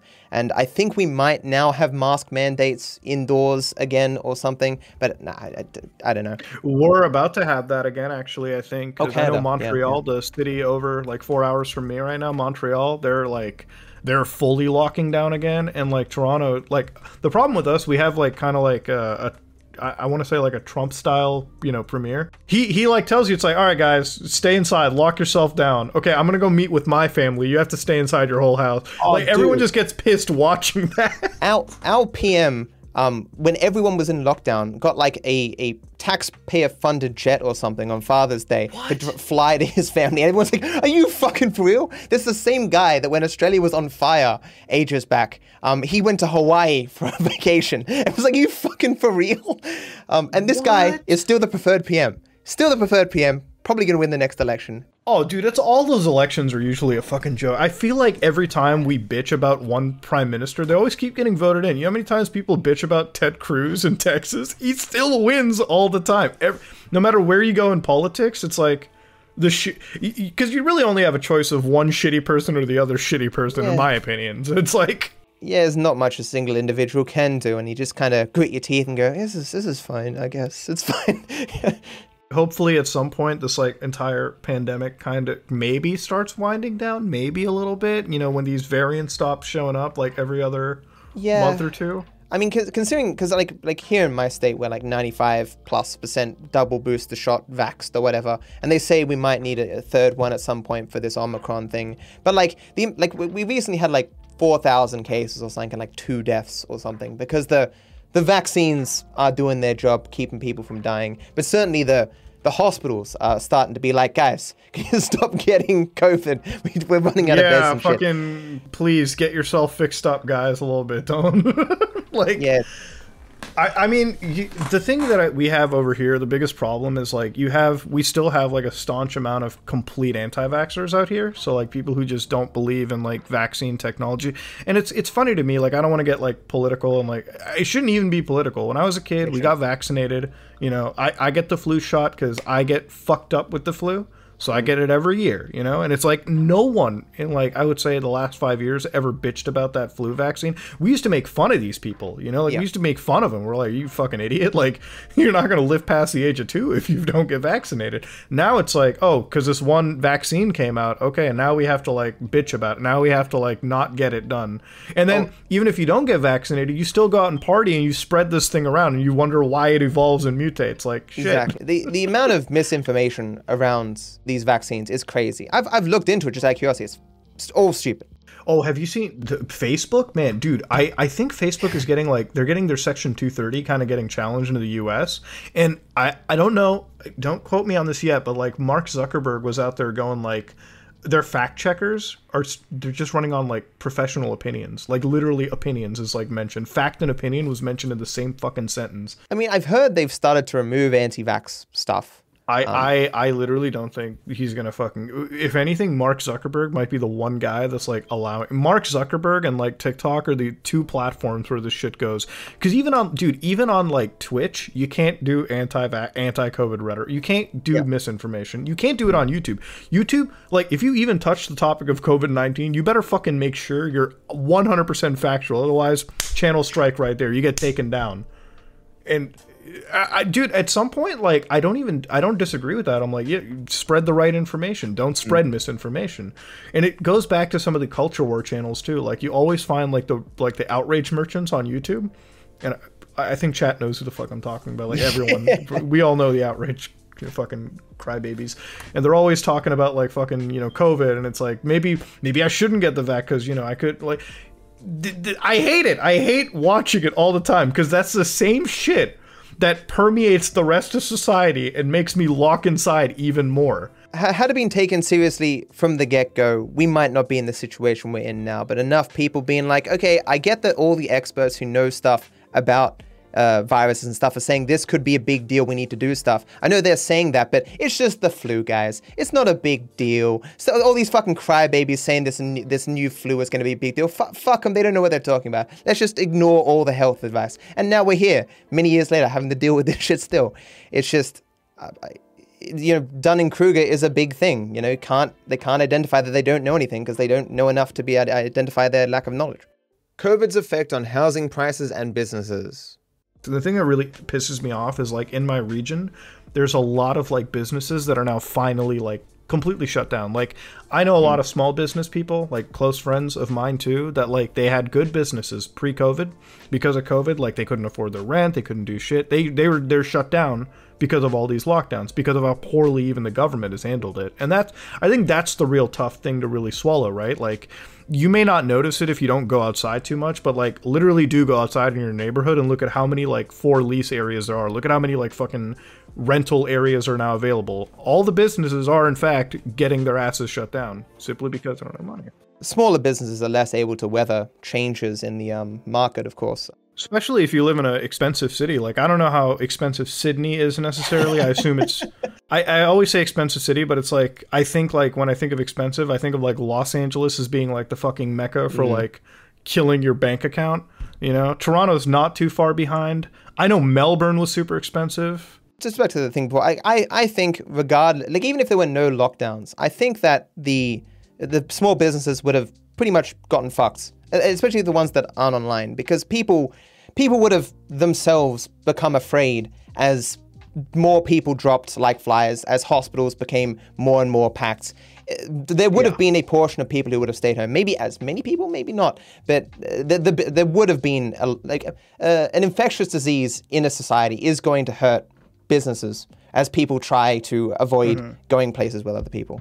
But um, Sydney is basically just like Melbourne. Uh, Sydney uh, and, and Melbourne, like they're, they're different in many ways, but they're both super expensive. Like um, the the cost of a house has gone up in Sydney by three hundred thousand dollars in one year. It's now the median house. The median is one point five million. It is Wow. nuts. How much? Wait, how big is the house on that one for 1.5? Like square footage I, I don't know, but it's it's not like a mansion, Okay. my guy. It's just a house. Okay, it's just it's like a standard. Okay, because that that's the prices we're seeing over here. Like it's fucking. I know that I know the house that I ended up getting here was like 1.3 million. we we mirror. Yeah. Um. We, we like, whenever I hear about something happening in Sydney, you can kind of look to Canada, which is we, we share a lot of similarities because of our history with the Commonwealth and all that jazz. And so we do. Yeah. Um. We, we we do have some of the same problems. I mean, in terms of like how much of our countries are used versus not, like in terms of landmass where people live, pretty true on that one, you know. But it's like when you tell me that house price, I'm like, yeah, no, that 1.5 million. I'm like, that's that's that's. I mean, I feel kind of better because we're slightly lower, slightly. You know, it's like maybe it's not as bad. Uh, my mother two years ago, she's like, "Oh, you should, yeah, you know, get a loan, get yourself a house." I'm like, "Oh, you know, I'm a bit busy. I'm building my my channel and stuff. I don't got time to look for a house. I'll do it next year or the year after." And then just two years later, housing prices double. I'm like, "Fuck," you know. You're like, fuck, man. And it's like, dude, the thing about it is like, if you go to like 1.5 million, it's like a successful person would be like, maybe I can make it work. How does somebody with like an average salary even conceive a 1.5 million dollar house? And they can't because this is this is just a bubble. It's just too everyone just is so easy to to borrow money. Interest rates are so low, and the nanosecond interest rates go up. There's going to be people who will you know default on their their mortgages and shit. Houses will go back on the market. Um, the, the we'll do the two thousand eight financial crisis again, and that's what seems to be what we're leading to. And it's it's it's so terrible because I don't want that to happen because how much it will devastate people. But on the other hand, I would like to buy a house that is a a normal price. Yeah, like a good size house, you know, like Yeah. a fucking decent place to live in, not like a fucking closet you buy in New York for like fucking half a million. I, pff, no, I this is like I have a family who live in New York and they bought their house for like fucking the same price I paid over here, except their house is like thirty fucking years old, and I'm mm. like. Makes sense because you are living in one of the most expensive fucking cities in the world, but like shit, I don't know. I mean, I think in like the next two years, and even if the bubble does burst, like unfortunately with the way property prices are, they're only going to drop like 10, 15% simply because of like mm-hmm. the market hasn't stopped. You know, like even over here, like despite how high the prices go, you still have people buying houses for some reason. Like, I I know in the investment world, we like sold a property to a guy who like literally bought it off of us with cash, like mm. just cash, and I'm like. You're like, you know, when you get that much cash, you have to like do the whole like fucking criminal check on them. It's like, are you sure we're not selling to like the cartel or like, you know? I know it's like legit money, so okay. I, I, suppose two big factors, of course, you know, I mean, there's many factors, but, but COVID has taught people because we're all stuck inside. We're like, man, I want a better house. If I'm going to be stuck in here all this time, and you know, uh, people just realize having a really nice home is a uh, a good thing, but um, also because pe- people are afraid of the future, you know. And if there's one thing that does well and that people will always need, it's a house. So if you've got money, you you you're gonna stick it in a house because that's it, it seems the most secure thing. It used to be a thing where like fucking me and you because we we were always we were able to remote from home for a while now with like the way that we handle our job and our careers. So we could buy a house in like any place mm. and we could pay like nothing. Like there there'd literally be mansions like fucking in like certain parts of quebec for like $200000 like full fucking mansions with like pools and everything. I could go out and buy that and like live comfortably. And like now everyone can. I mean, yeah, true. It is more possible, but people still don't want to do it. And for the same reason I don't want to do it, it's, it's fucking a lot of effort to move somewhere in the middle of nowhere, especially when I need good internet, which is not necessarily going to be there.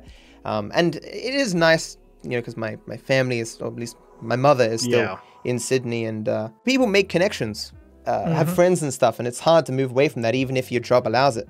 But now everyone can remote from home and people are kind of getting used to it. So it's like now they're moving out to these places, increasing their values like up the mm. ass. So it's like even places that typically would have been considered like not a hotbed for property are now like also climbing up and, and like where I live right now, you think like living 40, maybe an hour away from the city might be a problem, especially in Toronto where we have like maybe one highway that gets you there to the city. People are still moving out here because now they're all remoting from home doing nothing and like, you know, they don't have to live in the city anymore. Chat, what Moodha is saying is stop buying houses in, houses in Sydney so I can buy one, okay?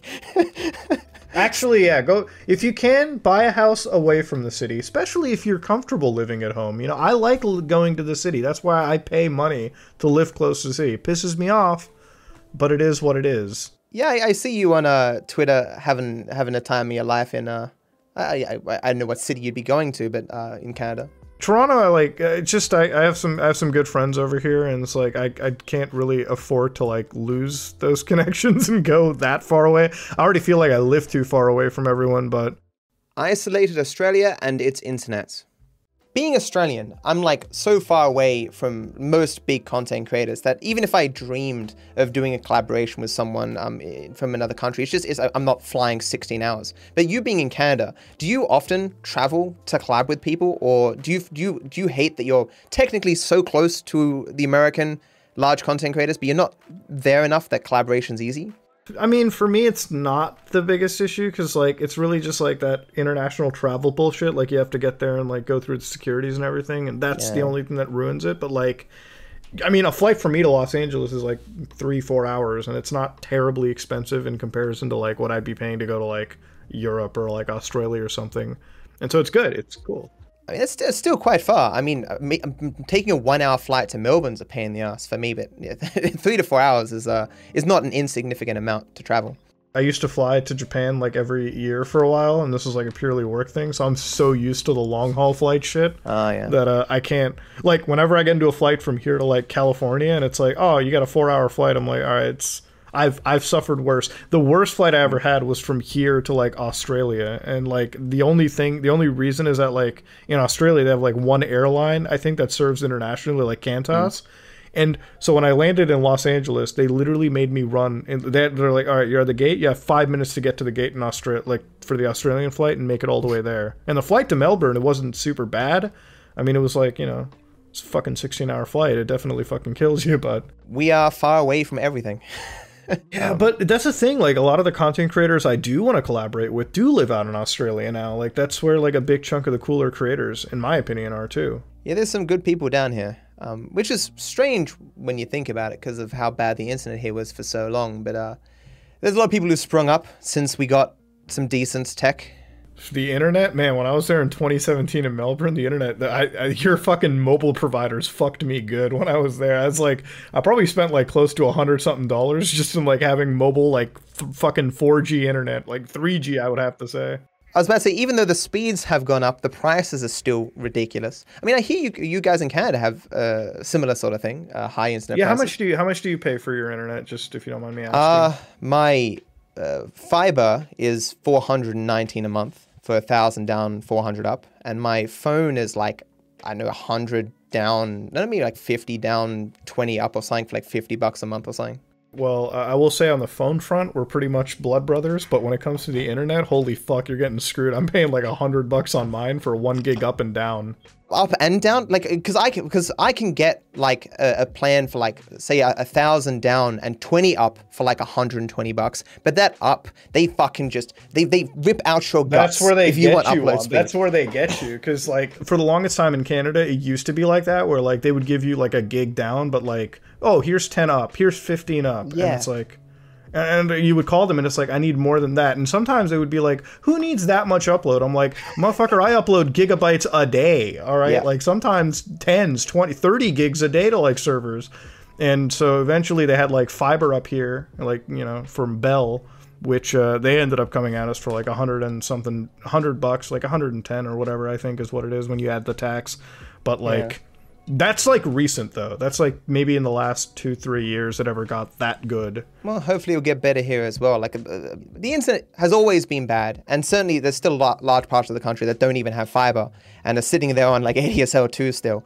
But uh, so I'm, I, I I moved for fiber, and any new house gets fiber. So things have steadily improved over the years. That that meme of everyone in Australia having shitty internet is now only half true. Where a couple of years ago it was completely true. The problem with the Australian internet too is that like there a lot of services tend not to think of hosting servers in the oceanic region. So like that also ruins some of the internet stuff too. Like I know for a lot of my buddies who want to game with me from mm. there, they're like, "Oh, the games don't have oceanic servers," or like, "That's why I'm not buying it." Like, so, I think for the longest time, Siege, like one of my favorite, like, well, used to be one of my most favorite online shooters until Ubisoft fucked things around. Mm. Uh, they didn't have like I think oceanic servers. I think for a while. So like they would be connecting to like fucking Asia or like some fucking random region and getting absolutely blasted on the ping. Yeah, you're just no in, in, a lot of games. You're it's either you know 300 ping with America or two like 120 ping or something with uh, some Asian region or whatever. But that's kind of life. I mean, I remember when World of Warcraft released Australian servers like you know, like 10 years into the life of World of Warcraft. And it was like, yes, finally we could have good ping in World of Warcraft, which is a, not really that significant these days, obviously. But yeah, um, I'm, I'm, obviously I don't do a lot of competitive gaming, so it's not been a huge thing for me. But it has been uh, a thing enough in my life that I have noticed, as you say. The challenges of podcasting. I'm, I'm curious, what caused you to start doing a podcast at all? Uh, I met some some of my buddies. They pitched the idea to me, and I was figuring, you know, I definitely ha- there's a lot of stuff I want to talk about, but I don't want to make main channel videos necessarily because it's not that important. So I just found a way to like have a discussion with a few people and invite guests and like talk to them and you know talk about some of these current event things without making a big song and dance about it. I genuinely do like the idea of podcasting. I've been approached a few times because obviously like my channel and like the only other channel that has any like similarity to mine in terms of like production style and like the general vibe is like mm. Charlie, so Moist Critical. Mm. That's the only other one. So it's like when they reach me, it's like, well, a lot of your videos can just be considered podcast highlights. And then I found out that the market was super predatory in the world of podcast hosting. Like some of the shit that they bring on, like the way that a lot of these companies, and I'm not going to name specific names, but they come on to you, they pitch you some of these ideas, and they're generally fucking over the creator in a lot of ways. Like most sponsorships, I guess, go. Oh, I, I thought you were saying that p- people do podcasts through companies. Are you are you saying sponsorships? The all these sponsors who no, do... no, no. Like normally, like people, I know most people who do like their podcasts. Like the biggest ones you'll see right now are done through like a, a network, right? Like oh. Warner Brothers or something. They'll like have like a sub, like it'll be like an MCN, but typically for people who are running podcasts. And the problem with that is like they'll give you a set of tools, like they'll they'll make it look really nice, but they're generally screwing you out of like what is like you know the money that you'd be making and like your play. So we're doing everything in house. Like we have a group of us who are like we're doing all the production and everything on our end for it. But as far as like all the podcast stuff goes, I just like to generally sit down and have like a discussion per week and you know, like this is great podcast material, you know. This is what like kicks off and goes crazy. And the more we can push it, the better it is. I mean, yeah, po- podcasting is um uh, it especially became a thing when um, YouTube started to favor longer content, and also with uh, YouTube Red now, what is it called, YouTube Premium or whatever, um, giving yeah. you good money for that shit. Not that it's as good these days, but still. I, I tried to make a um, podcast myself. Um, because I do rambles where like just whenever I'm rambling on stream, I make them into videos, just like um, highlights or whatever. I thought I could do that with other people, so I tried doing an episode, and it's it's tough. Like podcasts are hard to or, like both organize, especially if you have multiple guests. And like I, I don't know if I'm going to have energy of a day to want to talk, but but if you've set a date, then you kind of have to do it on that day. And uh, like I, I, I got a lot of respect for people who can just you know perform at a specific time of a day um, every time. You know. Yeah, no, I mean it's it's definitely for us. It's like we the hosts that I have, the friends that I have that I do it with. It's like for us, it's kind of like a way for us to in a way help each other's channels out because it's like podcasting stuff is great if you want to stay completely relevant in the sphere of like the internet of like just in front of the world. Like when you got like three personalities that are bringing their own collective audiences it's always going to work out. But mm. yeah generally the i think the biggest problem that i'm facing with it right now is like scheduling you know? Like i talked to you about it behind the scenes obviously with like you know we, we reach to a guest we literally set a date aside seven days in advance and it's like when it doesn't work out that way, yeah, does it piss me off a little bit for sure? And you know, sometimes you just have to roll with it. That's why like we have three guests, like me and my two friends, and it's like we all have our collective channel. So we don't really feel like we necessarily need a guest every week, you know, to like push that in the algorithm or like get it going. Uh, would we like to have a guest? Absolutely. We like to have guests because we like to chat with some of our good friends and have a good time. And adds new stuff to the episode, you know. If we were to have you on as a guest, it would. And the thing is, it's like we. First off, we do want you on as a guest, so I got to pencil you in. But like the other thing is, it's like we'd probably we probably wouldn't be talking so much about Twitch. You know, like what have we talked about so far in this entire thing? We talked about you know NFTs, financial scams, fucking housing prices, and I think a lot of that has been a million times more entertaining than 99% of the other podcasts I've seen where people go super structured, people go like, you know, you have to speak about certain things, you have to keep things in a sphere of relevance. When really, I don't think that's what a podcast is. It's mostly about like, you know, personalities discussing, you know, things that they're interested in. Like that's what I like listening to. when when you have things being more structured, it, when you have specific questions or topics you want to hit on, it means that the amount of personalities that you can have on uh, expands because not a lot of people can just you know free talk about different topics. They need structure. They need things to grab onto to continue to flow a conversation. Like I, uh, that's a part of the struggle that I have with a, a podcast. Like I, I mean, we're, we're talking here, sure, but I, I don't think I could do this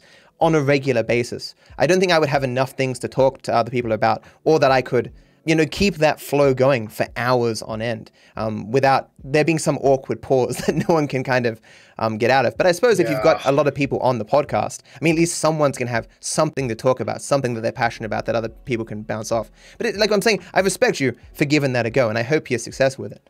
Thank you very much. No, it's uh, we're we're gonna try. We're like for really like super hard into it. A lot of it is just like really being competitive with some of the other podcasts in the market or like some other people. But I mean, certainly there's there's only a certain amount of people who are willing to s- uh, listen to a podcast. But I suppose like anything that can be listened to with just audio uh, is going to have a wider amount of people who can. Uh, can, can engage with the content. Me, for example, most of the time I watch like um the Trash Taste podcast, for example, or Linus's. I love that uh, podcast. Yeah, because it's just Show, yeah. just just and Wensha, yeah, they're boys talking about what they're passionate about. But like, Mm-hmm. uh, it's usually when I'm cleaning or, or whatever, I'm, I'm cooking something on the rare occasion that I do, and I, I can't watch anything. But podcasts are great just to fill the air. Oh, it's great. Like, I mean, I when I'm programming, because like 90% of the time I'm in front of this computer, I'm like programming something for hmm. like a video or like planning a video out. It's like the podcasts are perfect to have. Like the WAN show, fucking love having it on the side because I get to hear about like Linus talk about, even if it's not something interesting in the sphere of computing that I'm in, I hmm. still like listening to it because like they do have the energy to carry it, you know? Like they, they Yeah. know what they're talking about. I I feel excited then. Passionate people are the greatest people to listen to. It almost doesn't matter the topic. If, if the, a person who's knowledgeable and passionate, just always great to listen to. Your podcast, you've got co-hosts, as in like, um, you said Charlie. Doesn't he already have a podcast? Is he doing two podcasts now? No, no. Charlie was a Charlie was a guest for us. Uh, my my co-hosts are like the Nux Taku and like Oompaville, like the other two guys. Charlie is a guest for us. He's got his own podcast for sure. The the anime dude with the the the avatar. The VTuber, yeah, yeah, yeah. He has, he has a very interesting voice. I think. I've, I think I've seen his content. Who who is the other person? Oompaville. He does like more of the uh he does like similar videos that I do, like commentary stuff. Well, he's got some newer content coming up that I can't spoil. That's a little more wilder than I expected, but yeah. Uh, certainly check out some of the episodes because I because I only recently found out you had a podcast because you got like three episodes or something, so it's fairly new. But, um, yeah, we're we're we just filmed like the third one yesterday. It's it's just Oh. started out, so we're we we got like a two month trial period, you know, where we're like fucking really going ham into it, and then after that we can kind of like chill back and you know do some other extravagant stuff. We kind of want to do like ghost hunting at some point later because uh. I, d- I, I want to I want to because we kind of had like a joke or whatever where like we're gonna do like some of the typical ghost hunts that people would see and we'd come across ghosts but the ghosts would be the ones that would read our sponsor reads the entire time. Like we'd whip out the parabolic mic and it would like play the fucking ad read for it. Because it, it is what it is. Like we just wanted to like fucking joke around with it because it is just a way for us to like kind of collaborate more and more mm. and like in a way where it's like doable. Exploiting the dead for profit. I put up a hundred thousand dollar bounty. Like I'm not even joking. Like it's not a joke anymore. Like I put up a hundred thousand dollars and I said, if you can prove that ghosts exist right now, like if you can prove that spirit boxes work, I'll pay you. Oh, Like, yeah. I'll wire you the cash. That that shit's horrible. All those channels that are like a p- famous person died, talking to famous person beyond the Every grave at 3 a.m. Every time, dude, I see that shit. I can't. I can't imagine like.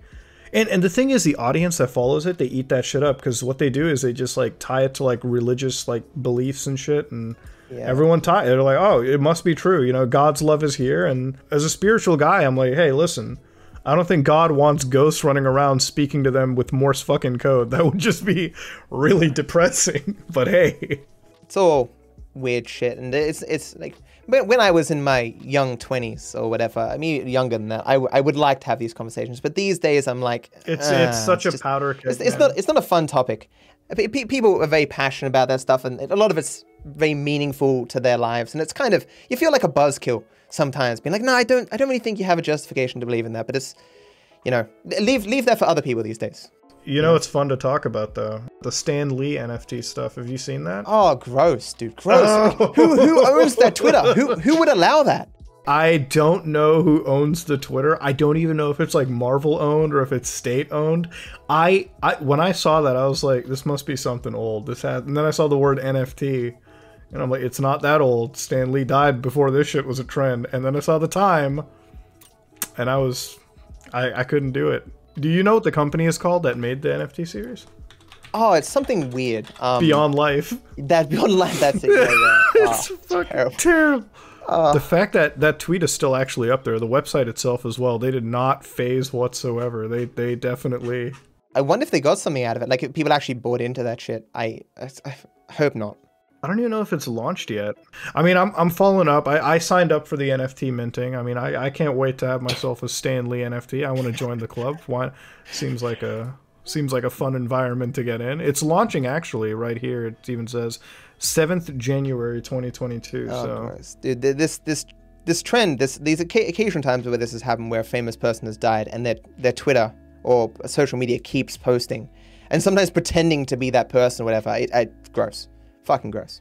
And and the thing is, like, people are always like, the NFT people are always like, yeah, but he was shilling like merch or something. I'm like, that's also disgusting. Like, don't get me wrong, I think that's just as bad, but like at the same time, you know, especially with the negative attention NFTs have had, do you really want Stan Lee, poor Stan Lee, to get that shit? Reflections on the GTAguessr collab with Mutahar and possible collabs in the future. I need a collab with Muta again. I mean that was good, but I I'm, I'm not very good at collabs. I don't think. I mean he says he wants me to, be on his podcast. Hope I can do that and not suck. Like whenever I think about being on a podcast thing, I'm like, what would, what would I talk about? You know, would I really be able to contribute all that much? Because all I do is work all day. Like when I so when I slept last night, and for the entire time that I was sleeping, I thought I was late for something, and so I never really got that deep sleep, and so I was pretty tired coming into this. So I'm happy it ended pretty well. I don't know which I prefer, like not taking it too seriously, kind of telling each other bits and pieces of what we're looking at, or when it's hardcore competitive, because the casual stuff is more fun, and you just you're just chilling trying to figure out locations. But the more competitive stuff probably works better for uh, YouTube. I think people probably prefer that antagonistic "I'm gonna beat you" kind of stuff. You know? Are there any more cl- collaborations that I'm planning? There is only a handful more people that I'm aware of that both have a good knowledge of GTA, but also know me to some degree. CallMeKevin. Uh, Sonny Evans, I, I I'm still trying to get Sonny Evans onto it, but he keeps, he keeps being busy and stuff. I mean, Doug does DougDoug know GTA? I mean, yeah, sure. I should probably do one with Hugo uh, as well. Like, see, I've never talked to like Gilly Master and stuff. Like, I'm I'm trying to think of people that I'm even tangentially associated with who are also around my size, right? Am I friends with DougDoug? Oh yeah, cause yeah, cause uh, yeah, DougDoug does play a lot of mods. Yeah, so like he must have a decent knowledge of the um the game. So I might ask DougDoug, call me Kevin, uh, Sonny Evans. That's that's enough for now. It's just nice talking to other creators sometimes, you know. DougDoug will probably just have a bot figure out the location for him. I mean, that would be pretty funny if he pr- programmed us for a special episode. I mean, he could probably do that himself for his own channel. Excuse me, probably would. I, I don't know him. Whatever57010. So the problem with challenging whatever is he'd win easily. Of all the people who exist that I know no more know more about Los Santos than me, it's whatever. I, I respect his knowledge of the game to the absolute degree. But he also doesn't use a mic and doesn't use a webcam. That doesn't mean criticizing him, it, it just makes the collaboration for this particular thing difficult. Because we, we have collabs, or at least we've shouted out each other in videos. Like at the end of uh, my six controversial strats of GTA 5, I, I gave whatever a shout out, and that's got a couple of million views. Why don't you work with small YouTubers slash streamers? Because I'm tired. I have so little time of a day to do anything that if I'm going to go out of my way to do a collaboration, the rare ones that I do, it's just in my best interest to do the biggest people possible. Or the, well, I suppose biggest is the wrong word. People who I believe are going to be the best content possible. So the people that I did collaborations with first weren't necessarily the biggest content creators that I could have contacted. They were the ones that I believed had the best chance of doing well. I know me and Mutahar have had our disagreements and stuff, but he he's a talker. He's a is is content as much as is, is, is as much his personality as it is the stuff that he makes. And for that reason, it's more than likely going to go down well. Whatever must be a, a dev or something. Uh, no, he's just been he's he's a real OG of making GTA content, and because he has his specialized tools and stuff for, for making his stuff, he is able to um uh, see stuff that the rest of us can't. You know, how about another collab with Chat and GTAguessr? We haven't played together in a while. I mean, the last one that I did with Chat, I did say we'd do a double or nothing for 100 subs because we tied. You should honestly try and do more podcast style content. I think it honestly suits you well. Any form of social interaction, conversations, takes like 10 times my energy of doing anything else, which usually isn't a problem as long as we aren't talking for 10 hours. But when I wake up of a day, I have no idea how much energy I'm going to have for that day. And so I, I, I, find it hard to book specific days and then show up and be my best self. I, I'm kind of rolling the dice as to how well it's going to go. Be sure to like the video and subscribe to my channel. It costs you nothing and I wish you all the best.